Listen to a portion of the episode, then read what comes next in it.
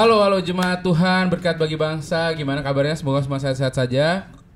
Welcome to the first vid- video di Salah Kaprah kita kali ini. Nah, Salah Kaprah kali ini kita akan membahas tentang bagaimana Yesus digambarkan sedang mengetuk eh, pintu seorang pendosa di Wahyu 3 ayat 20. Nah, tapi balik lagi, Salah Kaprah ini kan eh, ini sih eh, sesuatu yang kita percaya, jemaat kita percaya. Jadi mungkin buat eh, beberapa jemaat mungkin bisa benar apa yang maksudnya bisa yang kita pikir benar malah salah di hadapan mereka yaitu kan jemaat mereka. Nah, ini yang kita percaya ya kok ya tentang Ya, apa yang betul. Alkitab jelaskan. Kali ini kita bahas di Wahyu 3 ayat 20. Nah, ini kan konteksnya eh, di mana Yesus mengetuk pintu kan ya, kok. Itu Ya. mungkin kau bisa jelaskan konteks awalnya seperti apa gitu. Hmm. Sebenarnya eh, firman ini tuh ngomongin apa sih gitu. Oh, Oke. Ya, jadi konteks awal ya. Jadi sebenarnya kalau kita lihat itu kan satu lukisan ya yang melukis- melukiskan Yesus. Nah, namanya lukisan, jadi sebenarnya nggak ada yang salah. Ya, orang bisa melukis Yesus sedang apa saja. Ya, sedang mengetuk pintu, sedang mencuci kaki, yang sedang Iya. perjamuan terakhir. Jadi semua lukisan yang menggambarkan Yesus oke gitu loh. Hmm. Ya, lalu lukisan ini juga kan diberi latar belakang dari Wahyu 3 ayat 20. Ya. Ya, nah kalau hanya mengambil dari teks satu ayat 20 itu saja, tentu saja ini juga berkaitan. Hmm. Ya, karena teks itu kan bilang lihat aku berdiri muka pintu dan mengetok. Ya, Ya, ya. jadi oke, berarti gambarnya Yesus sedang mengetok, Mengetok, gitu ya. ya. Jadi sampai di situ nggak ada masalah. Ya. Ya. Nah, tapi lalu mengapa kita masukkan ini dalam salah kaprah? Itu karena yang salah kaprah adalah pesan-pesan yang mengikutinya. Hmm. Ya, maksud saya adalah sering kali orang menggambarkan eh, dengan didramatisir lah gitu ya. Bahwa ini adalah Yesus sedang mengetuk pintu hati seorang pendosa. Hmm. Ya, di mana Yesus dengan sabar terus-menerus mengetok, mengetok, menunggu. Ya, dan wewenang membuka pintu itu sepenuhnya ada di dalam diri orang yang di dalam rumah. Ya. Karena apa? Karena ada juga gambaran eh, cerita latar belakang dari lukisan ini. Ya pelukisnya waktu ditanya, dia bilang sengaja saya tidak memberi pegangan pintu di sebelah luar. Oh. Ya, jadi intinya Yesus atau siapa pun yang berdiri di luar nggak bisa masuk. nggak bisa masuk. Oke. Ya, yang bisa membukakan hanya orang yang di dalam rumah. Ya. Iya, iya, iya. Nah, jadi eh, kita bicara konteks ya, Iya, atau atau pertanyaan dulu. Secara konteks aja dulu kok mungkin ya. Oke, jadi konteksnya itu kan berarti wewenang sepenuhnya ada orang di dalam rumah, Hmm. ya. Dan bahkan didramatisir gitu loh. Yesus dengan sabar ya bahkan terus berhari-hari bisa jadi bertahun-tahun. Iya, iya. Ya. Yesus tidak berdaya di sini, jelas. Ya, karena pesan dari lukisan itu adalah yang bisa membuka hanya orang yang di dalam. Ya, nah, sebenarnya kalau kita lihat konteksnya, kita harus mulai dari surat kepada tujuh jemaat. Ya, Hmm. tujuh jemaat. Nah, itu Yesus posisinya sebagai apa? Itu pertanyaan yang penting sekali. Ya, khususnya di kepada jemaat Laodikia ini. Hmm. Nah, saya katakan bahwa konteksnya itu bukan Yesus memohon untuk diizinkan masuk. Tetapi Yesus sedang menegur gitu sebenarnya. Ya, bahkan teguran-teguran yang keras. Itu konteks yang nampak dari ayat ini. Ya, jadi ayat 20 kita tidak boleh lepaskan dari ayat-ayat di atasnya. Gitu ya. Oke. Kebayang kok. Berarti secara konteks ini justru di bagian pasal ini tuh sebenarnya justru malah Yesus itu sedang menegur. sedang menegur, betul. Berarti kalau gitu kaitan dengan eh, Yesus mengetuk pintunya ini apa kok? Maksudnya apa gitu ya? Apa artinya gitu? Maksudnya gimana sih maksudnya maksudnya kenapa tiba-tiba dari Yesus menegur tiba-tiba dia sedang mengetuk pintu mengetok gitu? ya oke nah jadi kita du- baca dulu ya di ayat-ayat di atasnya ya pertama ini inilah firman dari Amin saksi yang setia dan benar ya dari ayat 14 Hmm. permulaan dari ciptaan Allah nah lalu ayat 15 Yesus mengatakan aku tahu segala pekerjaanmu Yesus bilang kamu tidak dingin tidak panas kamu suam-suam kuku ya alangkah baiknya kalau kamu dingin atau panas jadi karena engkau suam-suam kuku tidak dingin tidak panas, aku akan memuntahkan engkau keluar dari mulutku. Ya, ini perkataan keras pertama. Hmm. Lalu yang kedua di ayat 17, Yesus juga menegur mereka dengan keras karena mereka menganggap dirinya itu kaya. Ya, ayat 17. Karena engkau berkata aku kaya dan aku telah memperkayakan diriku dan aku tidak kekurangan apa-apa. Dan karena engkau tidak tahu bahwa engkau melarat, malang, miskin, buta dan telanjang. Ya, jadi Yesus menyampaikan fakta-fakta bahwa inilah kebenarannya. Kamu pikir begitu, tetapi inilah kebenarannya. Ya, jadi ini kan kata-kata yang keras. Nah, kemudian Yesus memberi nasihat kan, Ya. ya. Lalu yang paling jelas itu di ayat persis sebelum ayat 20. Dikatakan apa? Ayat 19, barang siapa kukasihi, ia kutegor dan kuhajar. Ya, jadi itulah konteks yang paling jelas ya. Oh. Yesus sedang menegur dan sedang menghajar. Ya, sebab itu relakanlah hatimu dan bertobatlah. Yesus menyuruh mereka bertobat. Jadi bukan se- sedang memohon izin untuk masuk gitu ya. Heeh.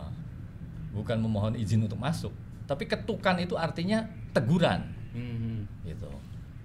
Oh berarti ketokan itu sendiri artinya teguran buat mereka biar mereka tuh bertobat gitu. ya? Bertobat, betul. Jadi membukakan pintu artinya kan menunjukkan pertobatan mereka di mana yang selanjutnya terjadi adalah Yesus masuk dan bersekutu, ya makan bersama-sama mereka.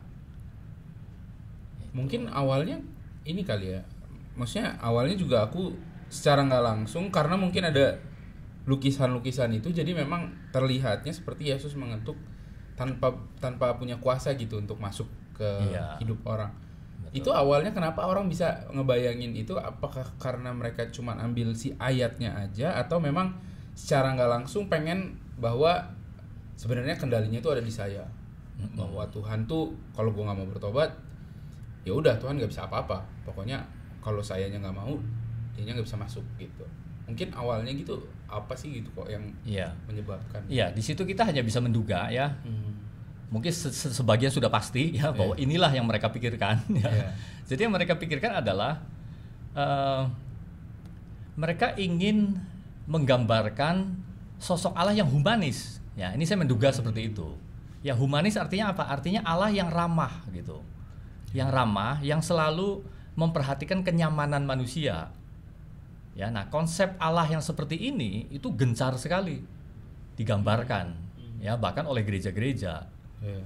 Ya, jadi kalau kita bertolak dari situ, tentu saja logis, ya, karena pegangannya tidak ada di luar, hanya di dalam, Iya. ya berarti Yesus sangat sopan, sangat menghargai. Ya terserah kamu, kamu mau buka saya masuk, kamu nggak buka saya akan terus mengetuk, gitu. Hmm. Ya karena didramatisir begitu Iya, sepanjang hidup Yesus terus mengetuk. Ya. Iya. Jadi benar-benar tidak berdaya dan wewenang keputusan benar-benar orang yang di dalam rumah. Yesus tidak mau intervensi, ya memberi eh, wewenang sepenuhnya, ya supaya orang ini jangan sampai keganggu lah gitu. Ya saya menduga ini kuat sekali, ya Hmm. sehingga lukisan itu juga begitu dramatis. Iya. Heeh. Memang digambarkan seperti itu sih kesannya kayak Iya. eh, Tuhan tuh gentle apa eh, Iya. nggak nggak mau memaksakan. gitu Iya kan betul, kesannya. lemah lembut Lemah ya, lembut. betul betul. Kalau ternyata kan tadi kamu bilang tuh Tuhan sedang menegur nih. Iya. Mungkin nggak dari konteks ini akhirnya mungkin eh, akhirnya orang tuh sebenarnya dia tuh nggak sadar sedang ditegur. Mm-mm. Akhirnya makanya Tuhan Yesus eh maksudnya di ayat ini dipakai sebuah perumpamaan Tuhan mengetuk gitu. Iya. Akhirnya biar si orang ini sebenarnya diketuk tuh sadar nih lu tuh lagi salah gitu. Iya. Ada ke- maksudnya secara konteks apakah seperti itu atau gimana kok? Iya betul. Jadi ketukan itu adalah teguran supaya orang sadar. Hmm, Ya sebenarnya itu memang maksud dari konteks ini. Oke. Ya. Jadi kalau orang akhirnya meleset, itu jelas karena dia lepaskan konteks ini, ya lalu dibungkus dengan misalkan budaya sekarang. Ya budaya sekarang mengetuk pintu itu kan sopan. Ya. Ya orang minta izin untuk masuk, ya tuan rumah yang bukakan. Ya, nah ini bisa jadi zaman dahulu konteksnya bukan seperti ini. Ya, Oh. ya benar. bukan seperti itu. Karena eh, misalkan kita lihat di perjanjian lama ya, memang ini masa yang sebelumnya ya di pada masa ini kan sudah bercampur dengan kebudayaan Yunani. Hmm. Ya, tapi pada masa Israel kuno memang tidak dikenal seorang tamu yang asing mengetok pintu gitu. Ya. Oh. Jadi pada waktu itu kalau ada orang asing datang ke satu kota, dia duduk di tanah lapang. Hmm. Nah, lalu orang di kota itulah, entah rumah yang mana pun, yang punya kewajiban untuk keluar dan mengajak orang ini untuk masuk ke rumahnya. Gitu. Oh. Jadi kalau ada orang asing datang dan dia memang ingin masuk, dia tidak mengetok. Tapi dia duduk dan menunggu gitu. Yang punya kewajiban adalah yang punya yang rumah. punya rumah. Iya, dia harus keluar dan mengajak.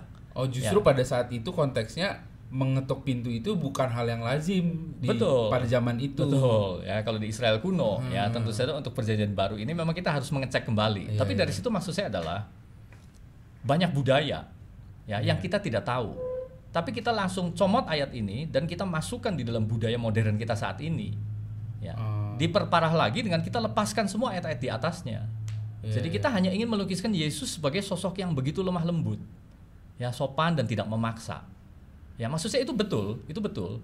Ya mungkin dalam bagian yang lain Yesus sendiri katakan, ya marilah kepadaku ya karena aku lemah lembut ya. Iya. Ajakan yang lemah lembut, ajakan juru selamat.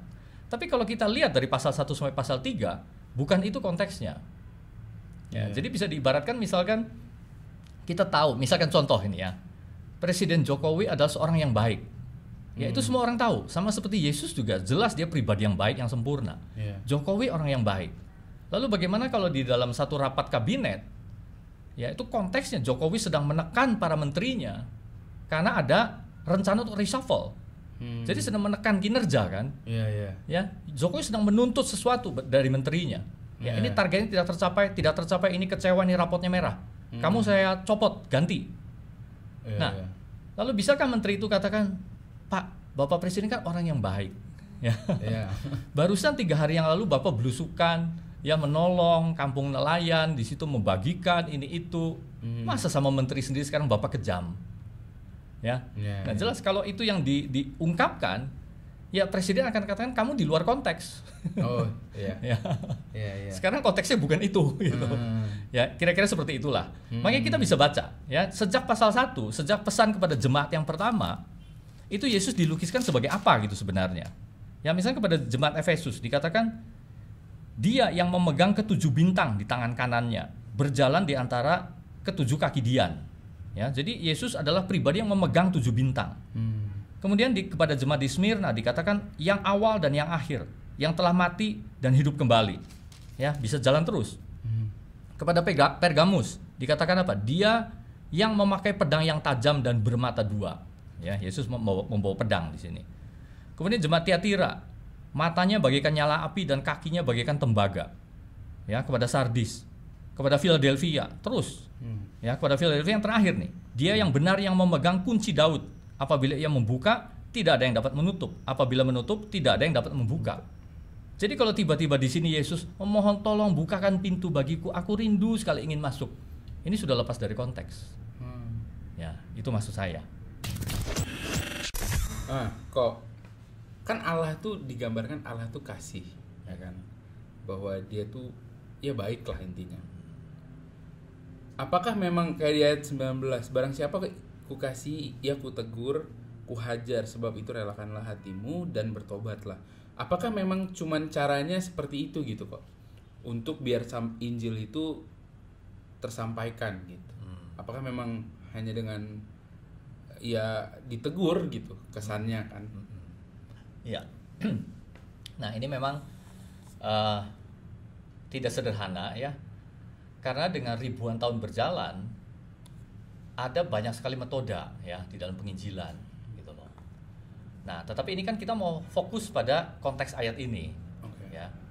Nah konteks ayat ini jelas ini masa yang belum jauh dari masa keempat Injil ya Ya. belum terlalu jauh ya hanya beda sekian puluh tahun dari kisah para rasul.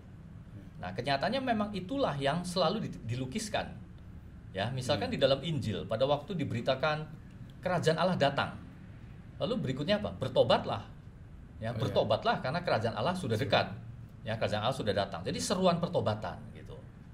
Ya, demikian juga di sepanjang kisah para rasul. Ya, waktu Hmm. pertama kali Petrus berdiri dan setelah dia sampaikan ya kalimat-kalimat yang yang begitu menggugah mereka dan waktu mereka tanya apa yang kami harus perbuat, Petrus langsung katakan bertobatlah. Ya. Iya. Nah, begitu juga terus-menerus. Ini pesan yang terus-menerus muncul. Hmm. Ya, jadi bagaimana persuasifnya memang tidak terlalu detail. Tapi pokoknya berita ketegasan bahwa mereka harus bertobat itu selalu disampaikan. Oke. Ya, jadi- Mungkin berarti metodenya orang bisa seperti apa aja gitu. Sejauh ini kan orang-orang beda-beda gitu. Bahkan Iya. nabi-nabi pun apa maksudnya para rasul pun menyampaikannya beda-beda. Iya. Cuman seruannya selalu sama gitu ya kok. Betul. Bertobatlah itu gitu ya. Betul, betul. Oke. Ya, jadi seruan pertobatan itu selalu menyertai pemberitaan Injil. Hmm. Karena itulah perintah. Ya. Iya, iya. Jadi mungkin sifatnya bujukan, mungkin persuasif. Iya, iya. Ya, tapi pokoknya harus ada perintah untuk bertobat. Hmm. Ya, dan persisnya itu juga yang Yesus lakukan kepada jemaat Laodikia ini. Iya. Gitu ya. Jadi mungkin mungkin oke boleh lah saya tambahin sedikit ya. Karena ini masih ada dua pandangan mengenai jemaat Laodikia karena namanya jemaat. Jadi Hmm. ada sebagian orang menganggap bahwa sebenarnya ini seruan kepada orang yang sudah percaya katanya, sudah anak-anak Tuhan gitu. Hmm, Ya, tapi iya. sebagian orang juga menganggap bukan. Ini sama seperti berita penginjilan, artinya orang yang belum mengenal Hmm, Tuhan iya. gitu. Ya. Nah, tapi yang mana pun yang kita percaya, yang jelas pada titik ini jemaat Laodikia adalah jemaat yang tidak ada Yesus di dalamnya. Hmm. Ya, itulah sebabnya Yesusnya ada di luar. Ya. Oh, iya iya iya. Jadi eh, ini boleh kita anggap sebagai orang bukan percaya. Hmm. Ya. Tetapi mengapa kok kesannya seperti akrab, ya, menegur, mengasihi, ya, mengingatkan, menasehati dan lain sebagainya? Itu karena memang jemaat Laodikia ini punya riwayat, ya. Hmm. Jadi jemaat Laodikia kalau kita teliti, pertama kali muncul tuh di surat bukan pertama, pernah muncul di surat Kolose, Hmm. ya. Oh iya. iya. Jadi sedikitnya empat kali gitu loh. Jadi pada waktu Paulus menulis ya kepada jemaat di Kolose itu dia menyinggung jemaat eh, Laodikia. Ya. Nah, kita tahu bahwa surat Kolose ditulis sekitar tahun 62. Hmm. Nah, sedangkan Wahyu ini ditulis sekitar antara tahun 90 sampai 96. Jadi katakanlah sudah berselang 30 tahun. Ya. Nah, jadi rupanya dalam 30 tahun ini terjadi perubahan kepada jemaat di Laodikia ini. Di mana Yesusnya sekarang sudah ada di luar. Ah. Ya, dulu waktu Kolose ditulis, Paulus begitu punya empati, begitu punya kasih, nyata sekali di situ. Ya, misalkan Paulus me- melukiskan ya di Kolose 2 ayat 1 betapa beratnya perjuangan Paulus ini untuk jemaat Kolose dan Laodikia. Hmm. Jadi digandeng Laodikia dengan Kolose. Ya, Paulus banyak berjerih lelah di situ. Oh, iya. Bahkan Paulus juga menyebut beberapa nama rekan-rekan satu timnya. Dia menyebut nama Epafras, ya lalu menyebut nama Lukas, menyebut nama Demas. Ya bahkan Paulus di pasal 4 ya Kolose 4 ayat 15 menyebut-nyebut mengenai seorang bernama Nimfa dengan jemaat di rumahnya. Nah, kemungkinan besar ini jemaat Laodikia. Hmm. Ya, jadi gereja rumah di mana di situ pemimpinnya adalah seorang bernama Nimfa. Ya. Jadi Paulus juga menulis kepada jemaat di Laodikia sama seperti Paulus menulis kepada jemaat di Kolose. Kolose. Ya, itu sekitar tahun 60-an. Tapi ini kemudian berselang tahun 90 sekian. Sudah 30 tahun lebih. Jadi bisa jadi di dalam 30 tahun ini mereka sudah meninggalkan Yesus. Hmm. Ya, sudah bukan menjadi orang percaya lagi. Mungkin generasi berikutnya bisa jadi. Iya iya. Ya, generasi berikutnya kemungkinan besar kan 30 Iya, tahun. 20 tahun. Ya, jadi Yesusnya sekarang ada di luar Iya. gitu. Jadi itu seruan pertobatan ya supaya mereka bertobat. Jadi dianggap sama seperti orang yang belum kenal Tuhan, ya Hmm. unbeliever gitu di situ konteksnya. Ya, berarti itu eh, salah kaprah tentang bagaimana Yesus sedang mengetuk pintu ya. Gambar yang di eh, sering ada di lukisan-lukisan. Bahwa sebenarnya bukan sebuah momen di mana Yesus tidak berdaya pengen masuk ke dalam kehidupan seseorang, tapi Yesus sedang mengetuk sedang mengetuk pintu itu dengan cara dia sedang menegur gitu sebenarnya. Konteksnya di sini Betul. bahwa mereka harus kembali bertobat bukan lagi Yesus sed- sedang kayak eh eh aku pengen masuk gitu tapi hey bertobatlah gitu Betul. bahwa itu sebuah warning gitu ya kok ya Betul. oke mungkin ada yang mau ditambahin kok dari situ Ya, mungkin sedikit ya kata terakhir. Jadi memang kita harus eh, teliti sekali ya mencari Allah yang digambarkan oleh Alkitab. hmm. ya karena bersaing dengan itu adalah konsep Allah yang juga disodorkan oleh pandangan-pandangan non Alkitab ya. Nah kalau kita tidak teliti dan tidak berpegang pada Allah yang digambarkan Alkitab kita akan begitu terbuka kepada Allah yang non Alkitab yang akan masuk. Tanpa sadar itu yang muncul ya di dalam pembicaraan itu pemahaman kita mengenai Allah. Ya. Oke. Betul. Karena bisa aja pemahaman kita tentang Allah pun eh, apa ya kesannya tercampur dengan pandangan-pandangan kita tentang orang-orang mungkin ya. Kok. Betul. Jadi Tuhannya di, lebih dianggap sebagai manusia padahal bukan betul gitu. betul ya Oke. Oke, itu untuk eh, kali ini untuk pertama kita tentang salah kaprah. Mungkin kalau ada pertanyaan-pertanyaan lagi yang jemaat mungkin bingung nanti boleh langsung ke Koko gitu Ya, ya. boleh. Langsung Boleh. tanya lagi gitu. Mungkin Ya. eh, beberapa teman-teman mungkin ada yang jemaat Tuhan di sini oh saya masih bingung nih bagian ini nanti langsung kontak aja ya. ya boleh atau mungkin nggak di di YouTube ini di bagian bawah komennya kan kita buka ya Oh iya. ya nah orang boleh komen di situ ya boleh Betul, bertanya betul. ya sambil kita evaluasi Hmm. ya kalau memang komennya banyak dan pertanyaannya banyak dan serupa ya mungkin kita akan bahas kembali Bahas ya kembali, ya, atau betul. tindakan apa nanti kita akan rencanakan Iya, ya iya. jadi ini masih terbuka opsinya Betul, betul. Iya. Jadi jemaat Tuhan benar-benar bisa eh, involve juga nih di Iya. obrolan-obrolan seperti ini ya Iya, kok. Jadi betul, mungkin nanti ke depan ke depannya mungkin ada momen kita bisa bahas-bahas tentang pertanyaan-pertanyaan yang ada. Iya, betul Oke, itu aja. Thank you Ko Yosep untuk kasih. waktunya. Eh, semoga tetap semangat jemaat Tuhan untuk menantikan episode-episode berikutnya dari Salah Kaprah. Terima kasih, Tuhan Yesus memberkati.